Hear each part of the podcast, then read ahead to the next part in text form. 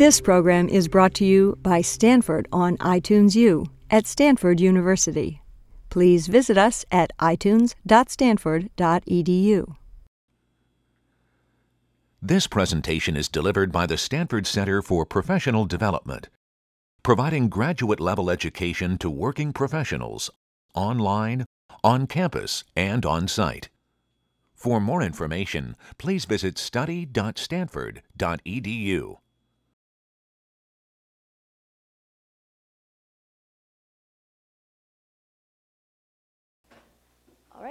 So now I'd like to introduce today's speaker. Today we have Ian Buck from NVIDIA, and he'll be speaking about general purpose computing on the graphics processing unit. He's working on the GeForce 8800 CUDA technology, and he'll be speaking to us about the various things they're doing at NVIDIA now. His background is he started off at Princeton, where he got a bachelor's degree in computer science, and then he came to Stanford for his PhD in computer science in the graphics lab and he worked on stream processing. He has a PhD thesis entitled Stream Computing on Graphics Hardware, and he also developed the Brook software toolchain that was mentioned a few weeks ago when Professor Bill Dally spoke in this class. And the Brook software toolchain is used for abstracting the GPU as a general purpose streaming coprocessor. Currently, Ian Buck is the GPU compute software manager at NVIDIA, and he'll be talking to us today about the CUDA technology there. So please welcome Ian Buck.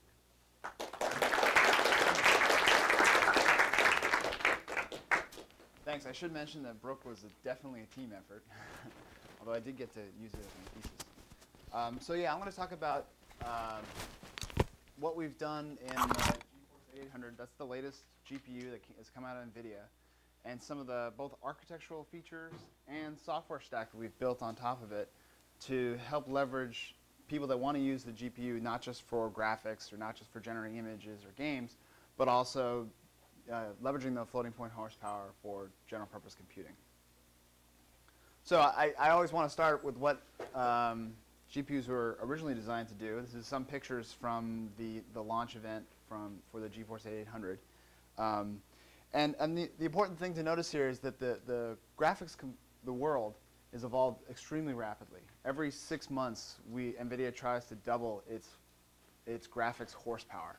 And as, a result, the scenes and the complexity of the scenes, the quality, the detail, and just the raw computational horsepower that goes into generating scenes is able to keep up. Graphics artists, game developers, um, and, and as well as scientific visualization can, can pump, pump a lot of data through these chips, and they're always asking for more, which, which drives this level of innovation and allows us to sort of keep doubling our performance and having a customer waiting on the other end to double the quality, the complexity of the image, the size of the image, the amount of data they process. Um, uh, what flavor floating point is this? Uh, this is 32-bit uh, single precision. Thank you. So, of course, people have used uh, GPUs for non-graphics reasons, uh, non-rendering purposes. The earliest of that maybe even just straight up image processing if I want to filter an image. Graphics if at its roots is basically image processing, so people have figured out how to do image processing. But it can also be used for signal processing or other areas of data-intensive computation. Um, one and, and, the reason for that is that GPUs uh, originated as a sort of a fixed function rendering pipeline. It was sort of geometry in, image out, to a fully programmable platform where geometry comes in and you get to run an arbitrary program on that geometry and, and images come out. And I'll talk about the graphics pipeline in a minute. But I want to give you an example of some of the things that people have figured out even today how to leverage the GPU for general purpose computing. This is a, a work done by a company called Mercury Computer. Um, they took a, a, a collection of our Quadro NVIDIA G, uh, GPUs and are working on um, uh, tomosynthesis. So this is basically to, for mammography, for instance, uh, to cut down on the, the, the, amount of time it takes to process data.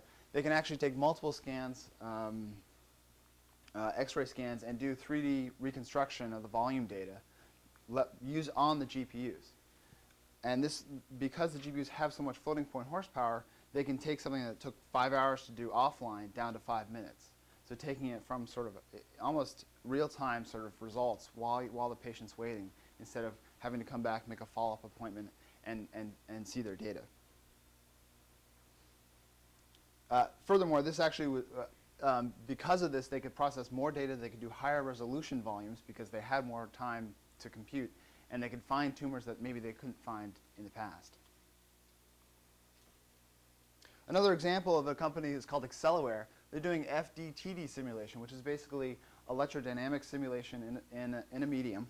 And they use this primarily for uh, EM radiation simulation, so cell phone design. When, I, when you buy a cell phone from Nokia, Nokia spent a lot of time and a lot of computing horsepower figuring out what should be the shape, design, length, structure of the antenna that's in the cell phone that works effectively not just in air, but when your hand's grasping the phone, when it's up to your up to your head, and has to talk to a cell tower that may be on the other side of all the stuff that's inside my head. So they actually do these simulations with a real head, with a real hand, to try to figure out what the signal quality is going to be on the other side of my my head. Same thing here. This is a picture of a pacemaker. So they do pacemaker antenna design uh, to see what the the EM field looks like outside of the pacemaker. Um, so what they do is all this. This is basically a uniform grid calculation. So they can. They, it's, a, it's a blatantly parallel kind of application that happens over uh, a, a, a grid domain, and they can parallelize it and move the data from just general CPU processing over to the GPU, and you know get basically linear speedups as they as they use more and more GPUs. The green bar that says twenty X is much more than twice the size of the ten X one. It might be an optical illusion. I'm not sure. That's a marketing slide. So there you go.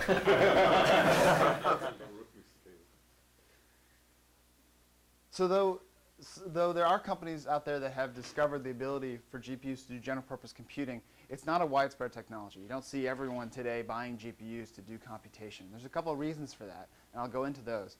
But what we've done with the next, this next hardware, the GeForce 8800, and with, with CUDA and the software stack that we've built, is try to make sort of general purpose computing on GPUs a lot more accessible to, um, to folks that want to want to use the GPU for it. So we've added a couple things to the GPU architecture that I'm going to go into, some details, architectural features that make it make computing with GPUs easier. Uh, we've added a, of course, architecture only gets you so far. We've added a whole software stack on top of this, so that instead of programming in graphics languages and terms and APIs, there's a dedicated computing platform that's targeted toward this new architecture. And of course, marketing slide. There's, you know, to get to, basically that gets you to that, that higher performance, and also potentially opens up the GPU to application areas that it wasn't well suited to before due to the constraints of the architecture. So let's talk about the computing model. If I had to give sort of uh, what the graphics pipeline looks like in one slide, you guys are smart. Maybe you can figure, you can get it from this one slide. But effectively, this hasn't changed. This has been the same way um, uh, for at least five, maybe even 10 years. If you go all the way back to the SGI days, you can you can you see a similar pipeline developed. The input of the graphics pipeline is, is generally triangles. You submit the whole world. This room would have to be deconstructed into into a base primitive called tri- of triangles and issued to the to the GPU. So the GPU basically receives a whole bunch of triangles that it needs to convert into an image. The triangles, of course, are, are oriented in, in three space. The pipeline starts with a vertex program. That's basically the program you run on the triangle. So every triangle, you're allowed to run a program that can stretch or, or translate or move the triangle into its proper position on the screen. Uh, so that's a fully, uh, uh, in today's graphics hardware, that's a fully programmable engine. Basically, it's, it receives as input one vertex of a triangle, and the program is responsible for trans, translating that, that vertex into the, into the world. Yeah. Can those programs execute branch statements? Or Yes. They are. Okay. They're, they're similar uh, in functionality to, to CPU programs, except they tend to be a little, uh, they're restricted to be a little bit shorter because there's hundreds of millions of triangles to process in a 60th of a second, which is the typical frame time for uh, a render scene. After the vertex program has been, been processed, uh, the triangles are all in the right place in, in the world. We now, and, and projected onto the screen, uh, we, there's a fixed function unit called the rasterizer. All the rasterizer does is take that triangle and transform it into little pixels. So that triangle covers a portion of the screen. the rasterizer is responsible for generating um, what we call pixels um, or fragments for each of those places the triangle covers on the screen. And then there's a second programmable unit called the fragment program that basically takes as input a pixel on the screen. You're given the XY location, the triangle data, whatever lighting information is, in, is available in the room, and environment information, and you have to produce a color. So this is basically the back end of the process. After we've taken our triangles, transformed them into pixels, we now get to run an arbitrary program to figure out, okay, at this XY location of this triangle with this environment, what the, what the color should be. Typically here you do lighting calculations. Okay, the angle of the surface determines how well it's lit from a particular light. Or you can take uh, decals, or what they're called textures, uh, images, and paste them onto pixels if you have a certain surface with a certain texture, like this shirt or, or whatever, a pattern. Or compute your own pattern to draw. That, of course, gets dumped to the, to the GPU memory, and that, that memory is scanned out as part of the, um, the, the video display. G- graphics pipeline in 30 seconds or less. How do people use this for general purpose computing? Well, it's quite simple. Um, a lot of there's a, all the floating point horsepower sitting basically at the back end of this pixel uh, fragment processor. The reason for that is there's a million. you know, you may have 100,000 triangles, but you're going to have 100, 100 million fragments. So most of the performance is sitting is sitting here. Many more pixels than you do triangles. So a typical GPGPU program, um, uh, I should mention GPGPU stands for General Purpose Computing on Graphics Hardware. Uh, it's an acronym that was coined, guess, at least four years ago now. Um, that is defined sort of using for, for doing sort of general purpose computing with legacy graphics hardware. Programs usually work by sending down a, a quad, basically a a, uh, a square. That, of course, is just, just two triangles that are put side to side. The vertex program doesn't do anything. The rasterizer basically turns the, that triangle into a bunch of pixels. And those pixels effectively are independent units of computation. They get written to a screen. So if I'm going to add two long vectors, I may run a pro, uh, send down a, a, a rectangle which has the same number of pixels as elements in my vector, read my two values from my two inputs, do, do the computation, and write it out to the screen. Sort of kind of a primitive array-based um, uh, uh, programming model. But it's a little elaborate because first, this is not how these, these chips were originally designed, right? You have to write an OpenGL program or a, DirectX program, or basically these are two main graphics APIs that are available today for doing 3D rendering. Uh, and you have to construct these programs. And of course, if you read an OpenGL book or DirectX books, it doesn't tell you how to use them, use GPUs for general purpose computing. It shows you how, tells you how to light a scene or something like that. This is kind of what one of those fragment programs, from an architectural drawing, uh, sort of a, an architectural programming model standpoint, what it looks like. It has a set of input registers. Those are predefined by the rasterizer. The rasterizer has decided, okay, this fragment program needs to work on this XY, uh, and this here's the triangle data, and like and such. You have a fragment program which consists of a sequence of instructions. The assembly is very similar to an x86 assembly, um, uh, with some constraints. I'll get into that in a second. That the input you have is one is texture. These are those images, either decals you want to apply to triangles or pixels as they're as they're to determine their color. Uh, in a GP, GPU world, in, in, in general purpose computing, this is our memory. Basically, we have a whole bunch of memory stored as images on the graphics hardware, and we just we read from that memory. There's a set of constant registers, which are basically fixed constants and um, that are, are cheap and affordable, and of course some general purpose registers for doing your computation.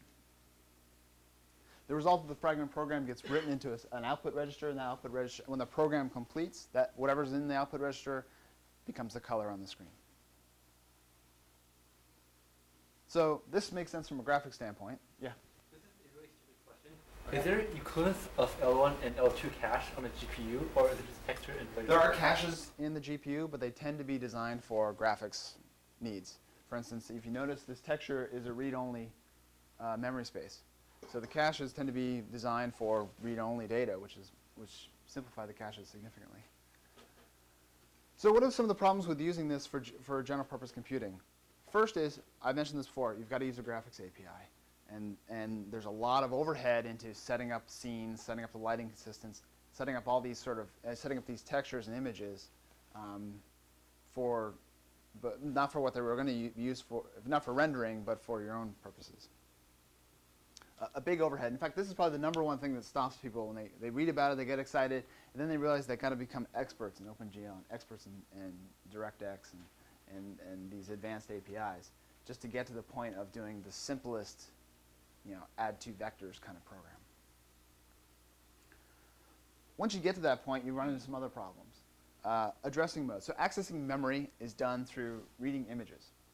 And what that means is you have a, se a series of textures or images that are stored in GPU memory. When you access them, you access them as images. So I, I want to read from image B at position x comma y if I had to explain this to a regular CPU guy, it would, it would, be defining your memory space, memory space as a segmented 2D memory space. And we've gone well, well past segments since, I think, 286 or something like that. Or 386 got rid of segments. So it, it's very confusing. Plus, these images can only be of certain size, typically 4K by 4K elements.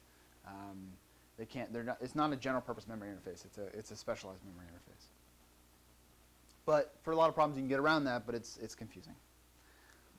The shader capabilities, basically what can this program do? Well, one big thing that's constrained, if you notice, all of your access to memory is through images, but your output is only through these output registers. Your entire program can only write to one memory location, which is, you know, it's like if you, if by that you're designing a, a program, you're going to write to a region of the, of the screen and the rasterizer basically decides, okay, I'm sending down this triangle. It's going to cover this portion of the screen. I now have to figure out what the function that sits on top of a particular memory location has to be. It's a very sort of functional programming language approach where you don't get to decide where you want to write. You just have to define the function that sits over a region of memory. Functioning languages are great. I, you know, they're, they're pure, they're, they're appealing from a theoretical standpoint, but they tend to be pretty constraining when you want to get down to, to real performance. Um, and, and how can, you know, this, is, this makes sense from a graphic standpoint, right? You're, you're writing a triangle to the screen, but from a computing standpoint, it's, it's, it's quite awkward. In fact, this restriction alone tends to be the biggest sort of constraint in the programming model because you have to design your whole algorithm around this, this functional approach. Instruction sets. Uh, before the GeForce 8800, everything was done floating point. It's sort of backwards the way architectures were designed in the past of, you know, you started with integers, and someone came along and did a, a, a um, floating point library, and then there's floating point hardware. We started from floating point from the, from the get-go. Um, the reason for that is we tend to work in you know, color spaces, which tend to be 0 to 1, that kind of thing. They don't tend to be arbitrary integer values. You also were missing bit ops, so you had no sort of, you were missing all the fundamentals of a, of a CPU instruction set. This further got complicated by addressing modes because you had all of your addressing in floating point space. So imagine trying to like compute addresses into, into, into an image or into a memory. And then you realize once you got to a certain size, floating point numbers start to skip integer numbers. So there's certain spaces of your memory you just couldn't address. Um, one other area is, is, is that this tends to be very sort of a communication limited architecture pixels or uh, these fragment shaders are not allowed to talk to their neighbors. Typically, our graphics hardware is actually working on multiple pixels at the same time. It wouldn't make sense to have one extremely fast you know, shader doing one pixel at a time. We'd have to run that at an ex extreme clock rate in order to get our, our times down. So what graphics architectures do is they actually stamp out multiple of these uh, fragment uh, processing units to work on multiple pixels in parallel. Well, one thing you notice in writing general purpose programs is that you often, because they can't communicate and because you're only writing to one location, you often have to sort of fetch the same data that your neighbor's probably fetching. Or if you're doing some kind of basic filtering application, you're writing to this location, he's writing to that location, you're often just reading neighboring data and you, you end up overfetching. And sort of hoping, praying that any caching architecture under there is, is picking it up. Of course, the caching architecture was originally designed for image processing and from design for rendering, not general purpose processing, so you tend to blow out these caches pretty quickly. So you also get, you over fetch and you also get over computation. Some of the addressing math that you would normally do to figure out, okay, where I should read from here is the same addressing math your neighbor is doing. Um, so it's wasteful. And then of course I've also I've emphasized the inability to basically scatter. You can't you can't decide where you want to write to.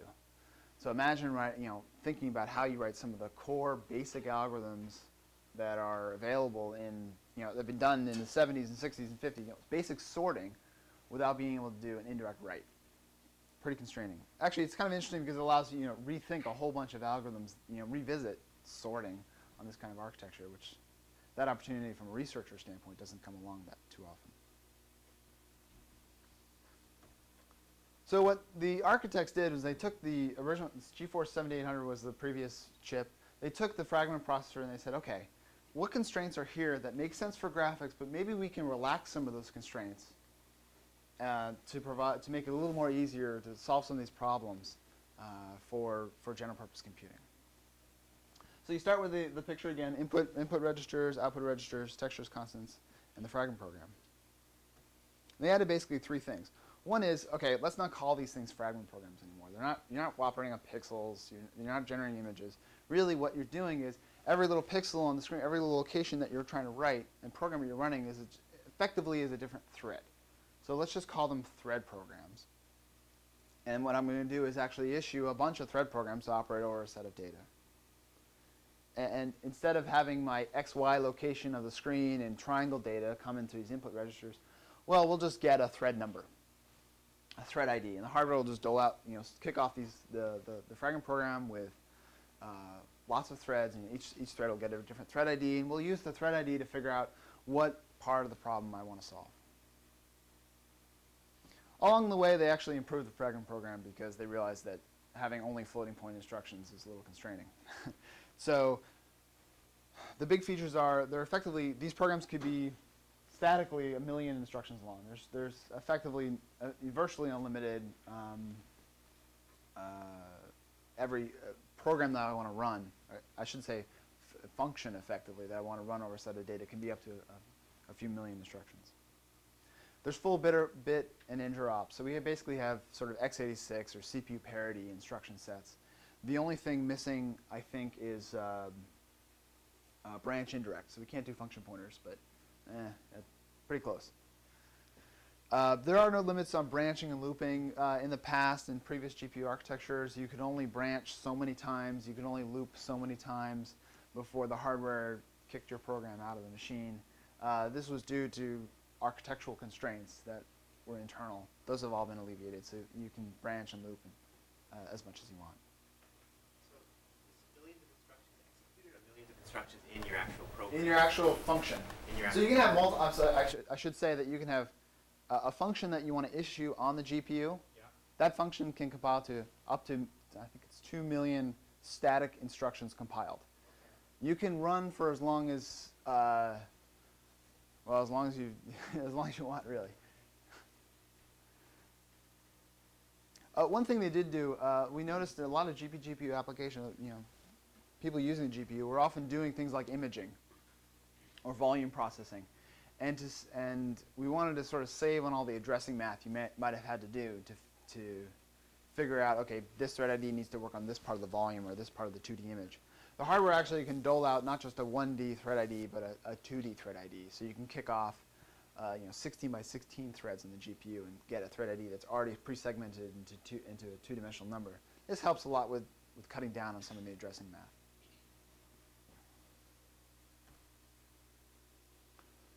one big complaint obviously was the inability to scatter. The access to memory was super constrained. So we opened that up. Uh, we have a fully general load store to the GPU memory. The memory that's on the board, there are load instructions or store instructions. There's no restrictions on how you can access it. It's really just like a CPU here. Um, this was an obvious one. Uh, it, it prevents, it, it causes a lot of sort of uh, uh, interesting dilemmas. If I have multiple threads hitting the same location, you're gonna, it's just as if I had multiple threads in a CPU hitting the same location. There could be race conditions and, and, and that, but we've, we've opened it up. So as a result, it's really up to you to decide, okay, I can kick off this many threads and decide how you want to partition your data across the problem. Previously, sort of basically the data partition, the data parallelism defined how you wanted it, defined how you want to parallelize your problem. Now you can decide how many threads make sense, and then uh, to access what region of my data. Uh, one big uh, emphasis is, emphasis is this is all untyped memory. But in the past, those images, those textures were all type defined. You had to create a RGBA image, and each channel had a float, uh, you know, 32-bit float or a 16-bit uh, integer. Uh, it was very confusing, and, and, and, and it didn't make sense in a general architecture to try to make all memory typed because people create structs and all sorts of things. So it's fully untyped memory. Of course, with the access to global memory, we can do full pointer support in our programming model. So we can do, which we didn't have before. The only access to memory was through image referencing, but now we have full pointers and, and that sort of thing. These things, I mean, from a CPU standpoint, seem obvious, but to have a GPU to do this was, was a big deal. Okay, so we have threading, we have access to memory. The other big one that we were missing was um, communication and cutting down on uh, allowing threads to intercommunicate with each other and also try to cut down on um, the number of times we had to go to memory. So we, they added this uh, piece of hardware called the parallel data cache. This is a dedicated on-chip memory that's shared between all the threads that are resident in the machine. So you can think of this as a, in effect, a software managed cache where you can allocate variables that live in this, this parallel data cache. It's not a hardware cache. You have full control over what gets allocated, when you access it, and that sort of thing. Uh, and you can block your computation for this cache. So it's, it's because it's on chip, it's very fast, and it's, it's shared across all the threads so the threads can intercommunicate and cooperate. I'll give an example of that in a second. But I want to emphasize that it's explicitly managed instead of hardware managed like a CPU L1 or L2 cache. Yeah, How big is this cache? 16K. So here's a uh, sort of basic example. Uh, if I'm doing a fluid simulation, I'm at the pressure stage, and I need to, uh, I'm to, it's an uncompressible fluid, so I need to normalize the pressure across the entire uh, grid. I'm doing a finite, uh, there's people in the audience who know this math better than I do, so I'm not even going to use the words. um, but you know, if I had to boil it down to a simple thing, you're updating the pressure, and you're doing an area solve, a loop over the grid to to norm, to figure out what the what the to resolve any pressure differences because it's an incompressible fluid. So uh, the pressure uh, to update, you look at your neighbors, see what the pressure is of your neighbors, and update your your pressure value uh, based on that. And typically, so in a legacy GPGPU application, I may be sending down a, a rectangle that covers the entire grid for every grid point. I look at my neighbors uh, and, and compare and update my pressure. Of course, neighboring values are going to be reading the same values, and you've got that. You have um, the overfetch problem. Um, plus, this is an iterative solve where I maybe need to do this multiple times. But every pass in a legacy GPU application, I've got to write it back out to memory and do a whole nother pass over the grid again to update the pressure. So I have to always loop through off-chip memory. So on the, the left, I've got the CPU version. Effectively, it's a you, you've got you can work out of a L1 cache, but you typically have very small ALU.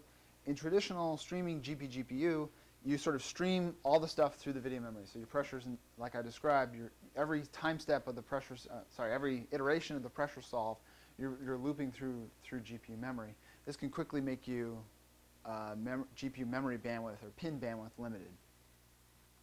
With the parallel data cache, you can basically put the pressure field in that shared memory that's shared between all the threads. So I can load a region of my my my grid into the shared memory. I can uh, I save myself on the overfetch because I've only read it from the video memory into the GPU once. Uh, I have full control over that, so I know I, I, I know I'm getting good caching. The other thing I can do is I can spin on this memory and do the pressure solve. I can do multiple iterations in the parallel data cache instead of having to go all the way out to, to video memory. And as a result, my problem switches from being a bandwidth limited application to being an ALU limited application, which, which is the, the, higher performance uh, aspect.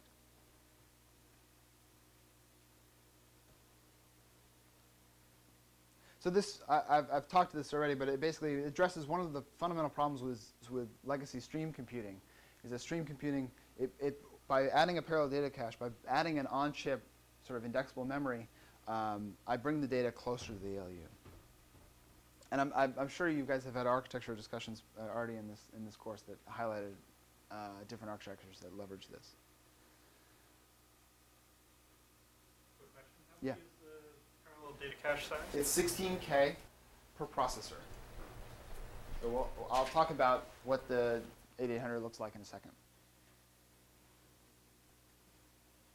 So just to highlight it, uh, streaming typically is a gather in. So legacy GP GPU on previous architectures, it was characterized as streaming where you did a gather in, reading from images at any location with a restricted write, and the memory tends to be far from the LU with no inter-element communication. With CUDA and the, uh, the 8800, there's a more general data parallel model, full gather scatter. It's up to you how you want to parallelize your data, sorry, parallelize your computation across a set of data. Um, uh, and you're allowed to communicate and, and solve problems more efficiently. So this is what we've built. So that's the, the general architecture of what's new in, in GPUs to help. Um, this is the first implementation of this is in the 8800 GTX. Uh, the just some data here. The core clock on this uh, is running at 575 megahertz.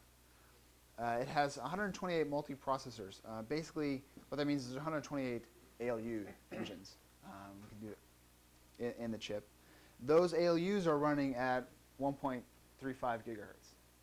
So most of the chip runs at 575 megahertz. The the ALUs use one at 1.35.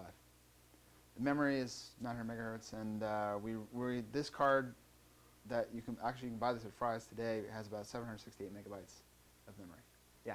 So do each of those ALUs have 16 kilobytes of parallel cache? Here's the so here's the block diagram. What a G80 looks like. Uh, sorry, 8800 looks like in, internally. So uh, what there is is w- there's a command stream. Uh, we kick off functions on the GPU. We say we want to run this many threads in this configuration.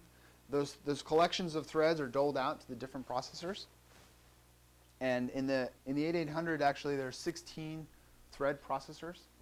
Each thread processor has what is it there? Uh, eight um, uh, ALUs per, and then they but they all share a parallel, uh, parallel data cache. So we have multiple basically processors in the machine that that are, that are working on the threads in parallel. Leon, on the last slide, was it 900 megahertz pin bandwidth, or was that clock rate for the DDRs? That's the clock rate for the DDRs. Okay, so it's twice that. Okay. Well, no, so it's divided by two. This is this is taking the DDR times two number. Okay. If I look at the clock, I don't. DDR. Is that the data rate or the control rate is the better question? The data rate is it, we get about 60. We have see observe 60 gigabytes a second Okay. of bandwidth. So each thread processor, yeah, I've already talked to this. 16K, there's your number. Um, one thing I should emphasize is that it's a fully scalar architecture. So in the past, GPUs have been all vector typed. You, you know, it made sense from a graphics standpoint. You, you're working in colors. They tend to be RGB, maybe an alpha, or an XYZ and a W homogeneous coordinate. So it made sense to be a vector architecture. Um, this was a kind of a pain from a general purpose computing standpoint because you had to take all your your programs and pat, write, you know, try to do them in a SIMD kind of fashion. The architecture is natively a scalar architecture, so there's no performance benefit necessarily to using the vector types, although they're still there if you want to from a program model. Precision is a question we get a lot. Basically, it's um, it's IEEE uh, single precision floating point that you get on a CPU with some exceptions. Uh, we don't have denorms, so we will round to zero. Uh, but the rounding mode, you know, we have uh, we support all the different rounding modes, and the default rounding mode is round to nearest even, like you would expect on a CPU. But it is single precision, and I've talked about the feature set. Basically, it's it's effectively simil- very similar to a CPU instruction set, with the exception of, uh, I guess, branch indirect. So that's the architecture. Um, but I'm actually the software manager, so I was given the task of, of given this architecture, can we build a, a software stack on top of this to help people target this architecture? Because one of the biggest problems was, you know, people didn't want to use OpenGL or, or DirectX to program this thing. They wanted, they wanted to use a more familiar platform. So the first question is, how do we, you know, how do we talk about the GPU? Well, in the past, GPUs have often been referred to as sort of a graphics device. There was often an API, and you were controlling the API like you were controlling any sort of external peripheral in the system. from a computing standpoint, that doesn't make much sense. You don't want to think about a computing, uh, you know, machine over there that you have to talk through, you know, like a like a networking thing. Uh, really, what we want to do is expose the GPU more as sort of a, a highly multi-threaded coprocessor. So it really should be sort of a coprocessor to the CPU. But it has some peculiarities. It has its own DRAM memory, so we need to have a separate memory space. space, uh, and but it, and also runs many threads in parallel. So it's not really a CPU. It's it's a it's a it's a slightly different architecture. But the idea here being is that we can take our application and take the sort of the data parallel portions of our code and offload them to the GPU to accelerate them. I want to emphasize that even though we're talking about threads, threads have a sort of a bad rap on the CPU world that they're very heavyweight. They're heavyweight to start, they're heavyweight to switch between. Uh, you typically take an OS interrupt and all this OS has to get involved. Uh, on the GPU, we've designed the, the whole thing is designed to be multi-threaded from the get-go. So switching from one thread to another thread happens uh, on, a, on, a, on, a, per clock you know, change. So they're very lightweight. They're lightweight to create and they're lightweight to switch between. As a result, we can have lots of them in the machine and keep the machine busy because the machine is very efficient. If it has problems or has to hide latency with one thread, it can quickly switch to another thread and fill that latency. Oh, I should emphasize one, one flip thing is that, you know, we need lots of threads to keep the machine busy. Typically, graphics is working at, on, you know, screen resolutions, and we have lots of pixels flying and fragments flying, vertices flying through this machine. So natively, we need lots of threads in the machine. So on a tip, and the big difference between CPUs and GPUs, on a CPU, we may only need two or four threads to keep all the cores busy. On a GPU, we may, as I showed in, that, in, the, in the diagram here, we're going to need lots of threads to keep the machine busy. So we often typically work in terms of thousands of threads active in the machine. So the programming model, you know, we could where where to start with building a new tool chain, new software stack for programming a GPU. Well, the most logical place was since we are so close to a CPU instruction set at this point, and so many of our you know people that want to use this are familiar with C. Well, let's just port build a C tool chain that works in the GPU. That's effectively what we've done. Now, of course, it's not a CPU, so we can't we can't take all of C, but we did. So we added extensions where necessary, but the general goal was to uh, provide full C support with some extensions. And those extensions are basically keywords that we put in front of declarations or instead of functions. Uh, and what those map to, I, they're, they're defined, you know, they have global here, which uh, is a keyword that means that this function is a global function that should be executed on the GPU. Um, so our toolchain takes that function and compiles it for the GPU. Likewise, this variable, the global var, it has a device keyword in front, meaning that, that that variable should reside in the GPU memory. Shared means that the sh shared variable is shared across the threads. It should reside in the parallel data cache. Yeah? C or C++? So we're working towards C++ support. Uh, today, we only promise support for C. Our front end is a full C and C++ front end. The only, so all these, these keywords I've shown here are actually just declspecs or GCC attributes and our front end can recognize those. Um, we're, we're the only place where we, we cheated and extended the language a little bit was to, to add this sort of funky angle bracket syntax. This is a function call that ends up on the GPU. But to call that function, we need to specify how many threads we want to kick off on the GPU. In fact, you need to specify two things. One is the number of threads I want to kick off on the GPU, and what's the collection of threads that are, get to share that parallel data cache. So we typically express this with two numbers. Um, we may kick off 500 threads uh, and uh, a collection of 500 threads, 100, uh, sorry, 128 blocks of threads, um, each block containing 500. The 500 threads share uh, the parallel data cache.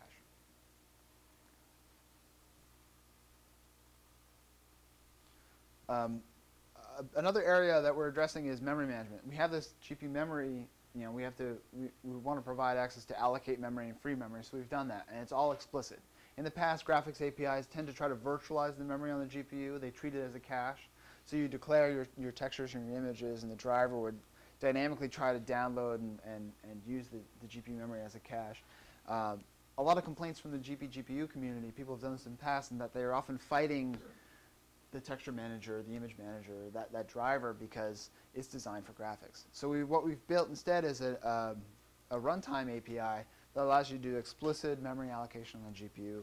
Um, when you do an allocation on the GPU, it returns you a GPU pointer. That pointer you can pass to a GPU function. It can dereference it like you would normally expect on a C, in C. The software toolchain, of course, it's called CUDA, and every, all these functions are pre prefaced with CUDA, but they're really just uh, not much different than a uh, uh, the C runtime. Yeah. Do standard debugging tools like GDB and develop I'll talk about the toolchain in a minute. Uh, we of course also provide mem copy routines to copy data from CPU memory into GPU memory, and of course GPU to GPU and GPU to CPU. Uh, these all, of course, use our the the GPU's native DMA engine to to copy data back and forth. In between the uh, local stores? Uh, so the the memories, the, the these mem copy routines are for really for downloading to the GPU global memory, the onboard memory. The on-chip memory is initialized by the program and erased when the program leaves the GPU. So that when the, this function when this function executes on the GPU, the on-chip memory is effectively is blank, and you populate it in the program. When the function returns, that, that, that memory is effectively freed and available for the next function. And while it's running, can you copy between the, uh, the, the local memories? No, so the, the, the collection of threads that share the on-chip memory are resident in the machine at the same time, but is not they're not allowed to communicate with others. So we still restrict you on that sort of sort of block thread block granularity. Uh, that that is still a restriction. The reason for that is we don't guarantee which order the collections of threads are issued uh, are, are in the machine at any one time because we'll may add more or fewer processors or just uh, uh, execute them potentially out of order. So we, we still try to make the architecture scalable in that sense. So uh, the 8800 has 16 processors. You know, we can build a chip that has 32 or 64, and if your program, as long as you issue functions with enough threads, we'll keep the machine busy. I should also emphasize that a lot of people want to use, I mean, the graphics processor is still there. it's, it still can render stuff. In fact, the, one of the biggest uses, you know, offloading parts of your computation, uh, or parts of your graphics program, like scientific visualization, uh, onto the GPU. Then, because it's there, you can use it to render. So we do provide interoperability with OpenGL and D3D. It basically, you can take a D3D buffer object, if any of you are familiar with this, and, and with CUDA, you can ask for a pointer to that buffer object. It returns you a GPU pointer. You can write and read to it, hand the, uh, the pointer and the buffer object back to OpenGL and use it to render. Uh, typical, a simple case of this is a particle system. If I have a particle system, um, a shower of sparks or a waterfall, for instance, simulations are often done with particle systems. I can do all the physics of the water and physics of the, of the sparks or uh, attraction or repulsion whatever, or collision using CUDA, and then you, it's our data's already there. I can use that to then render with OpenGL D3D. This is an idea of what our SDK looks like. We've built two um, uh, standard libraries to help kick kickstart this. A lot of users, you know, we found that a lot of people are interested in FFTs, and we're actually pretty good at doing FFTs. I'll give you some performance numbers um, soon. Obviously, a lot of people are interested in linear algebra and BLAS, so we did a BLAS library. Uh, uh, most, not everything. I'll, t- I'll talk about what's what's there and what's not there.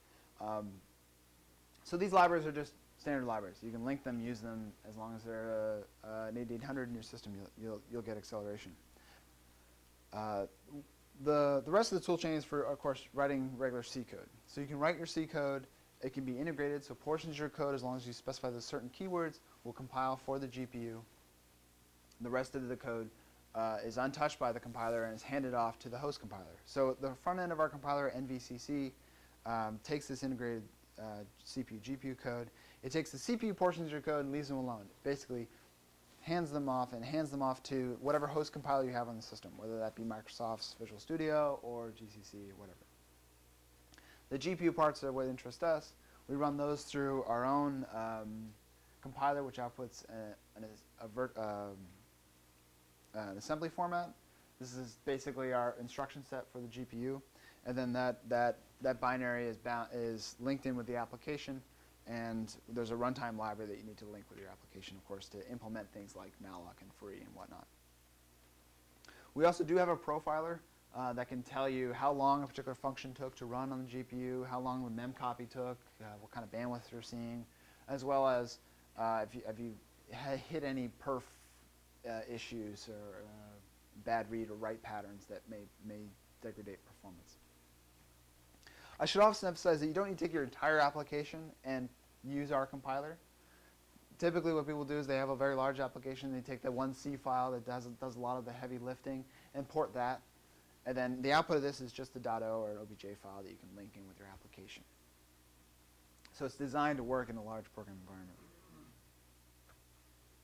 So I should talk about the BLAS library. Um, it's a self-contained BLAS library.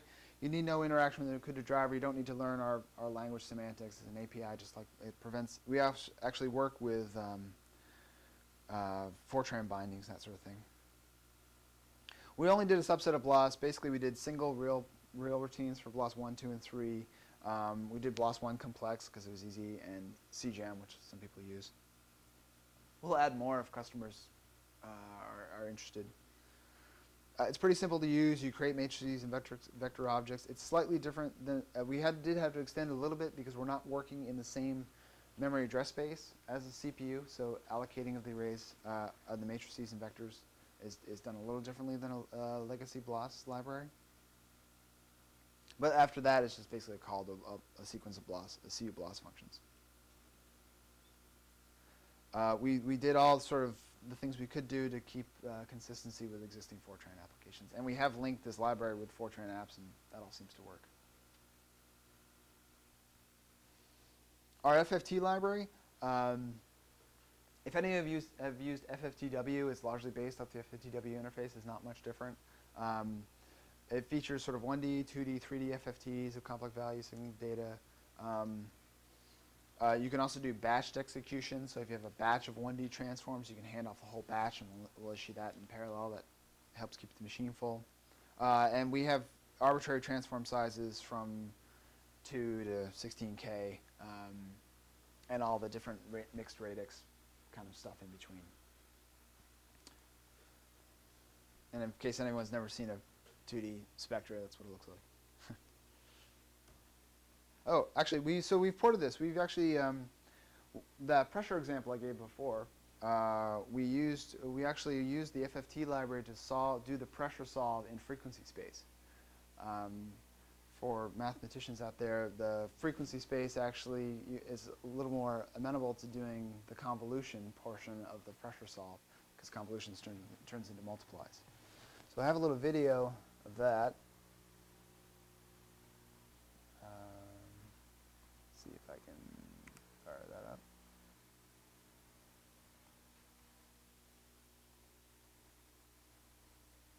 So this is run, I think it's a 1K by 1K grid on an 8800.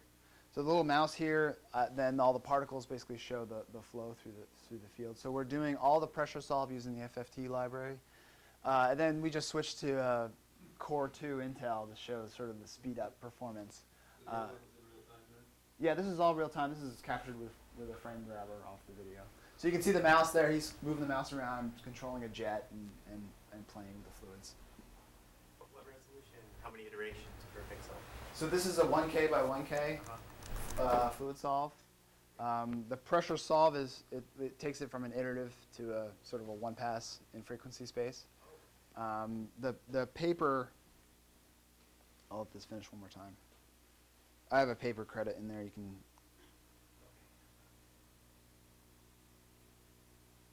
Very fun. Actually, you can watch this whole thing stabilize, and it turns into one large translation with two vortices, and then the vortices stop, and it just turns into a translation. It's, it's pretty trippy. Is that the same program running on the uh, Intel? the same. Yeah, so we just hit a button and move the data from the GPU to the CPU and just do the iteration. Do the same. F we're using FFTW, I believe. Same code, same algorithm, using an FFT library on the CPU. More, more or less power than a lava uh, Probably the same. running a single GPU, or are you running uh, on multiple GPUs? This is one one GPU. So is uh, is are the is the oh, the OpenGL and DirectX libraries sort of built on top of CUDA? Or oh, yeah. is CUDA both all written on top of one other sort of more um, So that was an option we faced at the very beginning. We could sort of build our GPU library on top of OpenGL or D3D, and we decided, you know, what people really want is a close, you know, a, a, a high performance sort of lean mean driver. So we actually wrote a separate driver from Open. So it's a peer to OpenGL or D3D.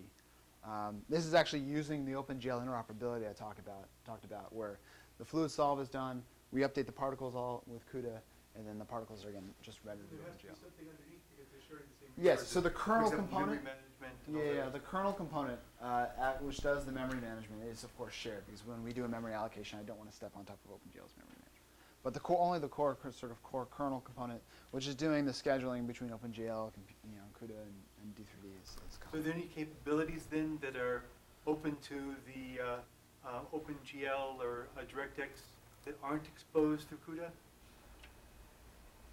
Uh, so uh, I guess I'd say that OpenGL kind of runs in graphics mode, and when you're running in when you're running CUDA, it runs in compute mode. So graphics, of course, has things like the rasterizer, which are just not exposed in CUDA. So you know, if you can use the rasterizer for your needs and for general purpose computing, you know, more power to you. But uh, most of the performance is sitting in that fragment shader anyway. So I, I, How well do the two worlds coexist? If you have The hardware will schedule. We'll actually we'll do hardware scheduling. So if you know OpenGL is running for a while and it gets a time slice of the GPU, and then CUDA will run for a while, and, and we'll, we'll schedule it like we do, like an OS would normally schedule a CPU. Yeah. When you're in compute mode, do you have access to the interpolation units at all, or is it do you basically only have load store? Uh, you, you don't have access to the interpolation units. Um, what we found is that actually it, it's a it's it's really not that much math uh, to, to do a quick multiply add, which is just one instruction. Um, so that is maybe a, a downside to using CUDA because all you get as input is a, a, a thread ID, um, but it wasn't that much math, so not a huge loss. Go back to the presentation. Oh, crap.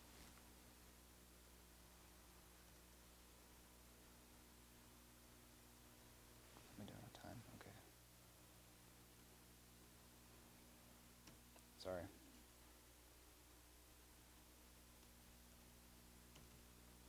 So, marketing bar graph, forgive me, but these are actually, oh, sorry. Stop that marketing bar graph, but these are observed numbers um, of some of, basically comparing against a 2.66 uh, Core 2 Duo um, using both cores. We were careful that on the CPU we should use both cores.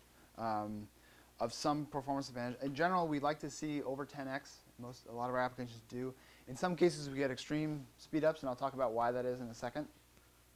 Uh, but we did a bunch of different applications. This rigid body solver, again, is, uh, I should emphasize for this crowd, this is a rigid body solver that's used in games, not necessarily in uh, robust scientific uh, simulations. These are some BLAST results. Wave equation, this is the FDTD uh, result. Um, biological sequence match, this is um, basically looking for loose matching, for protein matching. It's an important benchmark in the uh, bioinformatics. And then finance, this is option pricing, Black-Scholes um, benchmarks. So here's some hard numbers. BLAS1, BLAS1 is a vector-vector series of um, operations, tend to be memory bandwidth just because you're, you're just streaming over vectors. We, we typically see 60 plus gigabytes a second of memory bandwidth to the GPU. Um, BLAS3 tends to be more compute intensive, right? You're doing o ON cubed operations over ON data potentially. Um, and that gets over, a, we, we see typically over 100 gigaflops of sort of BLAS 3 library performance. FFT, if you take, uh, there's a benchmark, uh, there's a website uh, FFTW actually uses called BenchFFT. They provide a numerical formula for computing how long an FFT should take of a certain size and how many gigaflops that theoretically corresponds to. So I say it's using the bench FFT uh, equation, we typically see about 52 gigaflops worth of performance uh, for FFTs. Uh, FDTD is the electromagnetic simulation I talked about at the very beginning. Um, and we can update 1.2 gigacells per second. S search is the as the protein matching, sort of string searching algorithm, um, 5.2. And then Black-Scholes option, option pricing is ridiculous 4.7 gigops options per second. So why are these numbers so great? I should emphasize, of course, we have more memory bandwidth than a typical CPU because we're, you know, graphics tends to be very sensitive to memory bandwidth performance, so we, we use the fastest memories and dedicate a lot of our pins to, to, to memory. But importantly, we can leverage that parallel data cache. So, you know, we can, we can capture some of the gigaflop performance, all those shaders that are in the GPU, by keeping the data close to the, to the ALUs by spinning inside the parallel data cache instead of streaming out to video memory and back. GPUs tend to have a lot more gigaflops than CPUs in terms of raw gigaflop power. Um, and some of the reasons why we're seeing 197x is because some of these benchmarks can take advantage of hardware intrinsic instructions. For instance, graphics has a dedicated sine instruction, cosine instruction, that, that execute only in a few cycles, instead of the math.h sort of sine instruction. Now, of course, they're not full precision. They're, they're, they're enough precision that matters for graphics, but for something like options pricing, you can sometimes just get away with a lower precision um, and, and much faster results. I should also emphasize that all the benchmarks are compiled code. There's, you know, my group, we, we don't hand code anything. you know, we, we, we try to, to use our own tool chain to, and evaluate that as part of your performance. So to conclude, I guess I'm, I'm getting close on time. Um, I've talked about GPU computing on the 8800. Uh, we per- basically added a simple multi-threading model to the GPUs with a parallel data cache um, and global memory access. The software tool chain basically is C on GPUs with a couple of extensions for dealing with the fact that you have lots of threads in the machine, uh, but it's effectively C. Our front end is a fully licensed C, plus, C and C++ front end, so we're fully compatible, even bug compatible with uh, GCC and Microsoft. Uh, the tool chain, the driver is all dedicated for this. We're not doing this on top of OpenGL or D3D. We've built our own custom driver to give you direct access to the hardware. We've done two libraries to help you uh, sort of kickstart. If you're just interested in FFT, you can start using these right away. Uh, and availability, right now we're, um, we're in a beta program. Uh, this is basically to, you know, it's early software.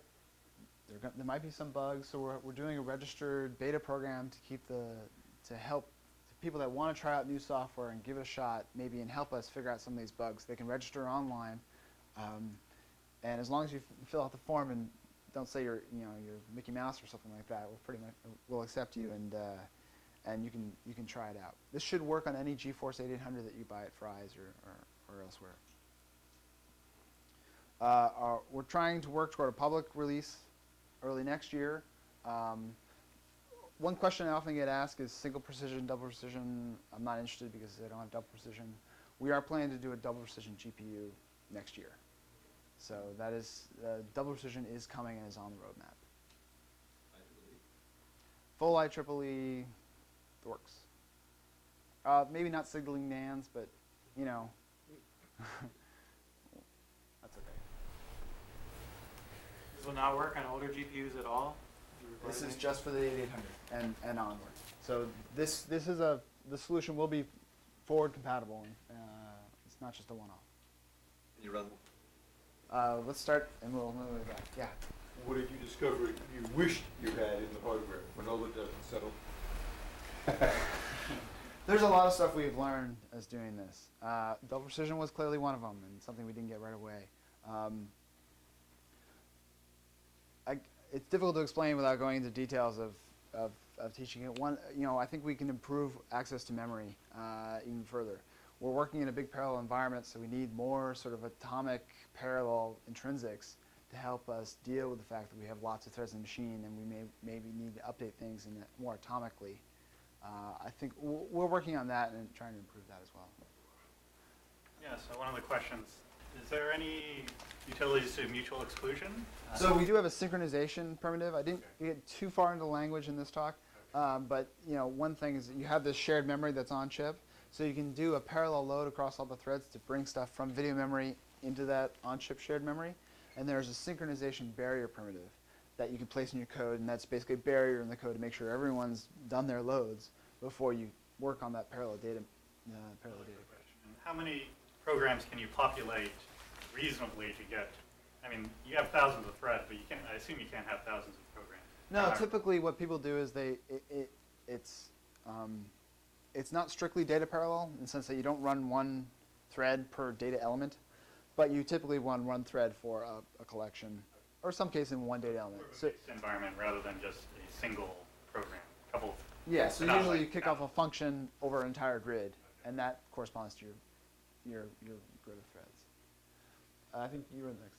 How well does this scale uh, with respect to uh, having multiple 8800s on the same motherboard? So our goal is to provide, so you can put, um, motherboards today I think have two PCIe slots. I think we just announced a three PCIe slot solution. Um, we also have a product called Quadro Plex, which is a breakout box. It's an interface card that plops into a, a PCIe slot. It goes to an external chassis with an external power supply that breaks out into two PCI slots. So you can, this can grow. um, I think to, I, I don't want to say how many we can do right now because I'm, I'm not, I'm not sure what the final number will be. But um, uh, that the program model is meant to be explicit. So we're not trying to auto parallelize across the different GPUs. You can ask how many GPUs in the system connect to that GPU, use that GPU. You can run a different thread or, uh, or a different program on a different GPU or, or the same or distribute do the data parallelism, um, d- data So you can run the one. You can run the one program on multiple GPUs. Sure. Uh, in the back. So I- maybe I misunderstood or missed this. So when you create these threads, they're issued this thread identifier, and you use that to figure out what data that your Yeah, I you as a was- thread are working on.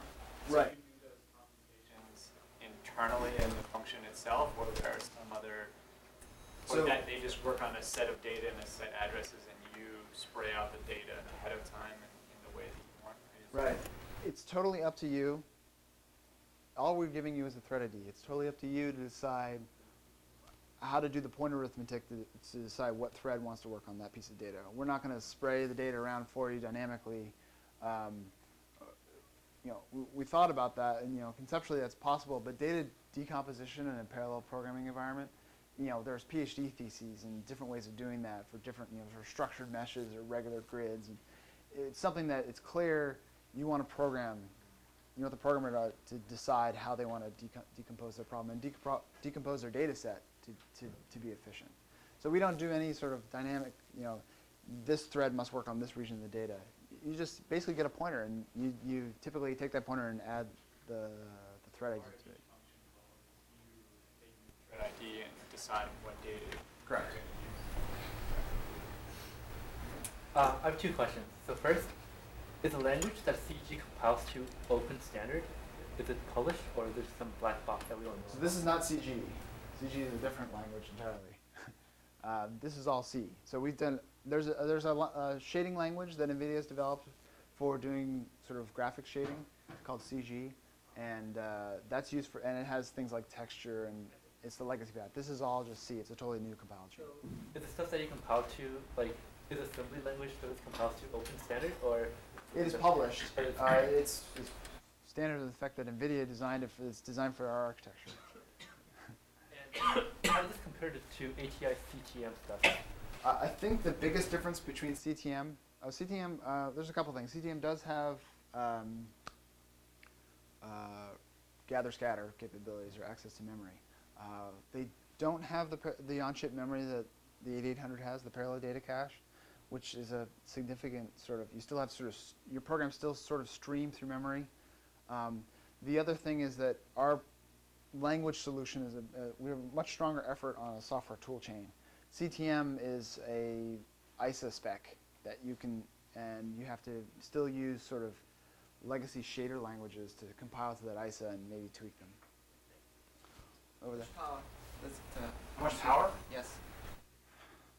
Don't know the exact number uh, off the top of my head. Um, I think peak is, is around 100 watts or something like that. Maybe uh, maybe more. It can get hot. Yeah, but you know, there's there's power to spare these days in a, in a chassis. It's enough. It's enough to cool it. Yeah. So, I'm trying to look forward a bit. Is, is this sort of the point where, uh, you know, GPU designers really start thinking about compute needs and designing their chips for that? Or is it mainly still, we do the graphics first and you can get this little bolt on here and you're secretly hoping that we all go blind tomorrow so that you can get the, the hardware designer's real attention here? I mean, how do you see this developing from here on? There is a trade-off between the graphics program model and the compute program model. What they've, what they basically have tried to do is design a, a computing program model that is sufficiently general, but still within the right direction that scales, so graphics can continue to scale and add features um, that, that are aligned with the way compute wants to go. Um, one important aspect is that if you look at what, you know, GPGPU has the trend historically is they've always been sort of one step up above, you know, ahead of what graphics shaders want to do. GPGPU programs tend to be much longer, for instance, than graphics shaders. They tended to want to do use integers and, and bit ops than before graphics did. But as you see, features from that were requested in GPGPU becoming regular in graphics. So it's, it's one of the driving things in NVIDIA in general in designing of GPUs is making them more general purpose. Because if you look at what the shaders are trying to do today, they really are becoming way more general purpose in sort of solving complex lighting sim uh, simulations, doing some primitive ray tracing to, to do global illumination, that sort of thing. So it's, it's an effort to make GPUs more general purpose because that's sort of the directions graphic shader, shaders are going. So we're aligned in that sense and that we're, we're both pushing in the same direction. They still want to render an image when they're done.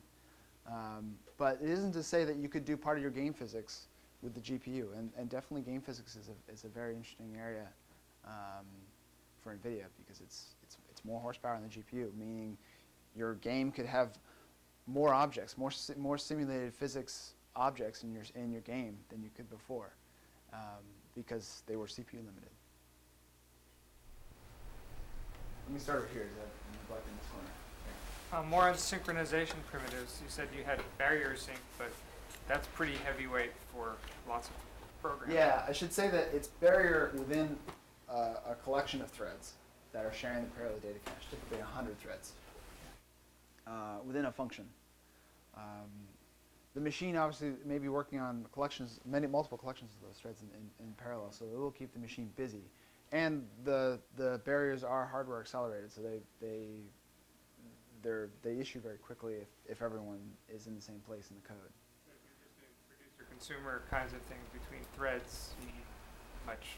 Yeah, we typically don't do much producer consumer. Uh, we basically we need so many threads. To producer consumer, you can think of it as a form of task parallelism. You have a producer and you have a consumer. Typically, we need, we fill the machine with so many threads that it, we tend not we tend to fall more in the data parallel camp than the task parallel environment. We can talk more about it afterward. Uh, back. Uh, you mentioned 16K for the data cache, but how? What's the size of programs you can fit on for the threads? The threads can be up to uh, a few million compiled instructions per function. But, but there's no storage right, like right Uh, there for that. Yeah, no, the, the programs are stored in the GPU memory, and there's an instruction cache that you don't have to worry about, and all that kind of stuff. So there's no on. There's unlike I think Cell, you have to. You, there's a limited. You have to use this on-chip memory for instruction store, so your programs have to fit in the 256K, and and none of that's there, so that's fine. Yeah.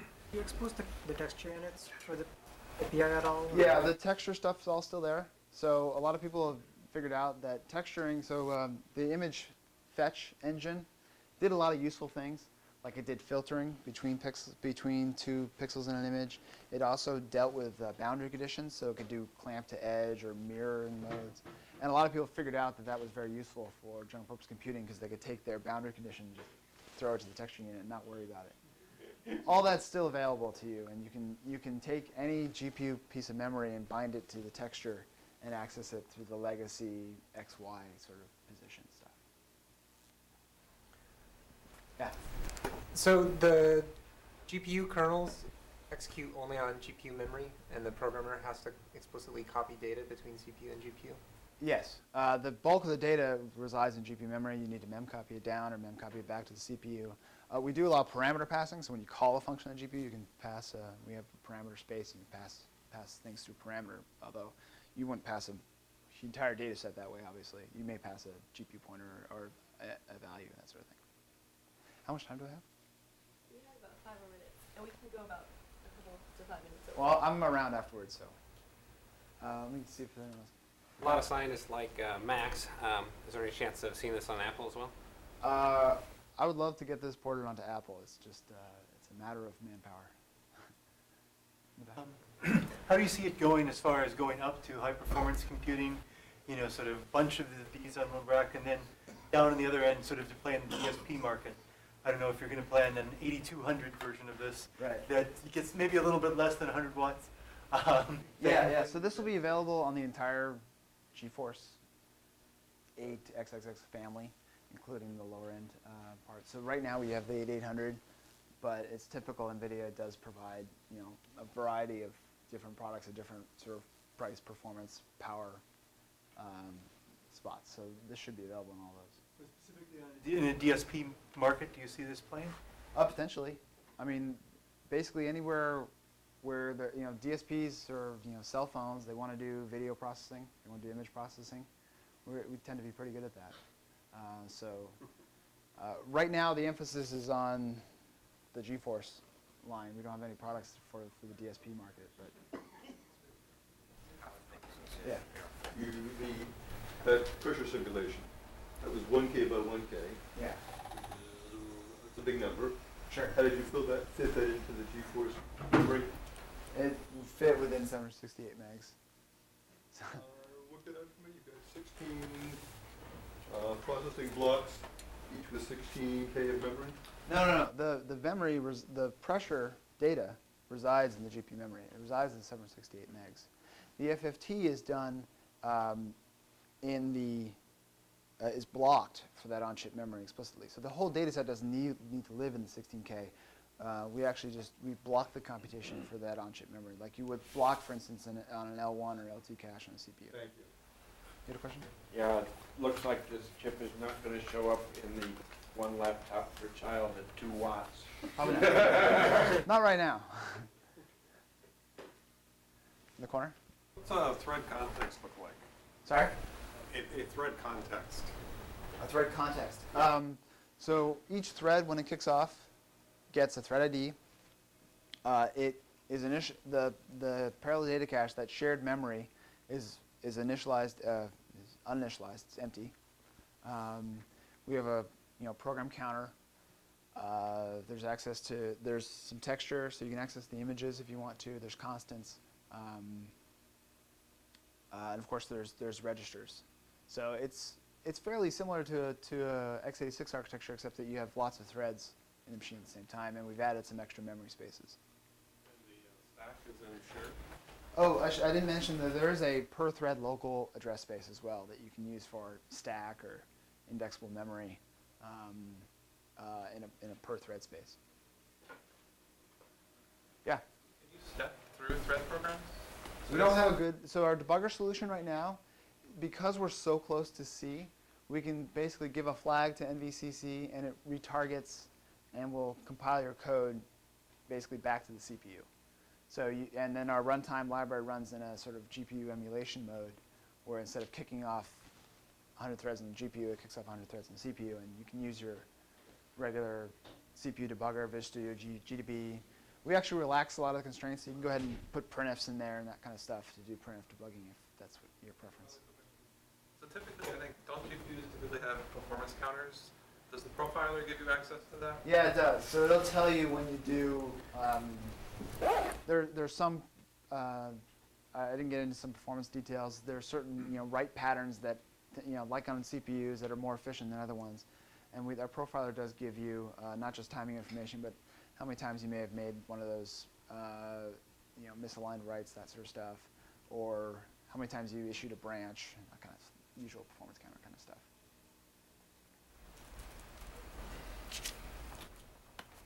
So you refer to the memory as a cache. So it's, it's really just a memory that is used. Yeah, it's just a memory. There's no cache. Well, it's software, but yeah. Replacement involved. Effectively, it's a dedi- we call it a cache because you know it's really close to the ALUs and people are used to you know, uh, but it's it's really a software managed cache in that regard. So it- it's not it's, there's no hardware mechanisms to deal with tagging or any of that sort of stuff. Even in software, there's no replacement policy. Correct. It- It's really just a memory It's that just the a user memory. manages. And do you provide DMA functions for moving uh, primitives for moving data and doing double buffering and all these? No, it's just load store. So you, you, you, you reference a pointer and store it in a, in a, in a variable, and that variable is declared in, as shared, and that means that shared It gets put in that parallel data cache. So it's just a it's just a regular copy. Data from the kernel memory to the on-chip memory. Correct. You have, it, oh, you just do You just do load, you know, load store like you would see. Yeah. You Compared your performance to CPUs, could you talk about things like cell compared to GPUs? And I don't have any good performance numbers with cell. Um, probably because we didn't we don't benchmark the same things. Uh, uh, I can talk a little bit about GPU before and after. I mean that parallel data cache does help you a lot. For instance, the FFT. For, uh, before we had to do all that, um, uh, you know, an FFT calculation had to go all the way throughout to video memory and back, and was extremely expensive and slow. We were getting something. This is the parallel data cache is giving us like a 10x kind of improvement uh, by by using this. Let's make sure. Yeah. Uh, when, when you pump data uh, from the video memory into the local stores, Yeah. um, and you want to get you know maximum throughput, is there any sort of tricks you have to do? Because I mean, I'm, I mean, just especially if you just say just load store, you know, no prefetching or uh, how does it? Because all you're doing is is loading up 32-bit registers. Sure. It seems like you're not going to drive the memory fast enough. Right. So typically, the reason why you have so many threads in the machine is that we can often hide the latency of a off-chip memory read, like a read from video from the GPU memory, uh, by scheduling in another thread. So uh, you can keep the memory busy by having lots of threads accessing memory. And What about the width of the data, the data access? uh, usually you can get mo- almost full performance with a regular 32 byte load. Well, Uh, 32 byte though. So I should emphasize you have multiple threads accessing 32 bytes, sorry, 32 bits. I'm sorry. 32, just a regular word, word access. But we, it, what's happening in the machine is you have parallel threads executing at the same time. So you're actually having multiple word reads, and the memory controllers are, are, are keeping the, the DRAMs busy by servicing all those loads in stores. Yeah. So, um, you sort of draw the parallel data cache off to the side. Does that mean there's a performance penalty when you use it versus your own registers? It's, as, it's, Or is it just the same as registers? it's pretty much the same as registers. So then, on you're running in GPU mode, is that just wasted, or? It's used for other things. Okay. Uh, it's used for rendering stuff. What are the next versions of the GeForce going to be scaling? Like, is it more of that parallel data memory or more ALUs or? Yeah, I mean, the, the architecture, yeah, the programming model in the architecture is designed to be scalable so that you could have, we could support more parallel data cache. We also could put down more of these processors if we have the die area to do so. Um, Like, what's your priority to what to scale first? Since you're going to be targeting graphics first. Oh, I want to scale all of it, I think. Uh, definitely having more on-chip memory is a good thing. I can block more. I c- would mean, usually means I can get more performance. Um, there's plenty of algorithms that are, that get better. Texture memory as opposed to parallel data memory? Yeah, that parallel data cache, that on-chip memory. Um, texture is, is generally off-chip, and they tend to be very large images. Um, so more general GPU memory is important. 768, some data sets may not fit in that. Uh, more on-chip memory for sure, and more, more just raw floating point horsepower by adding more processors down on the chip. It, it's designed, it's meant to be scalable that way. I think I'm over time. Yeah, we should So- probably stop now. If there's a lot of people interested in asking questions, we can kind of stay seated after people leave and ask questions offline. And I have some more videos I can show if you're interested. Okay, so let's do that. Um, if you want to leave, go ahead and leave now, and we'll stop the cameras. Thank you very much. Yeah.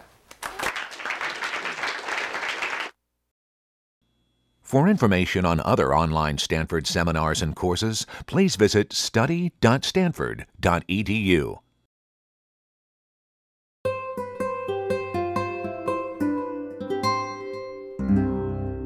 The preceding program was brought to you by Stanford on iTunes U and is copyrighted by the Board of Trustees of the Leland Stanford Junior University.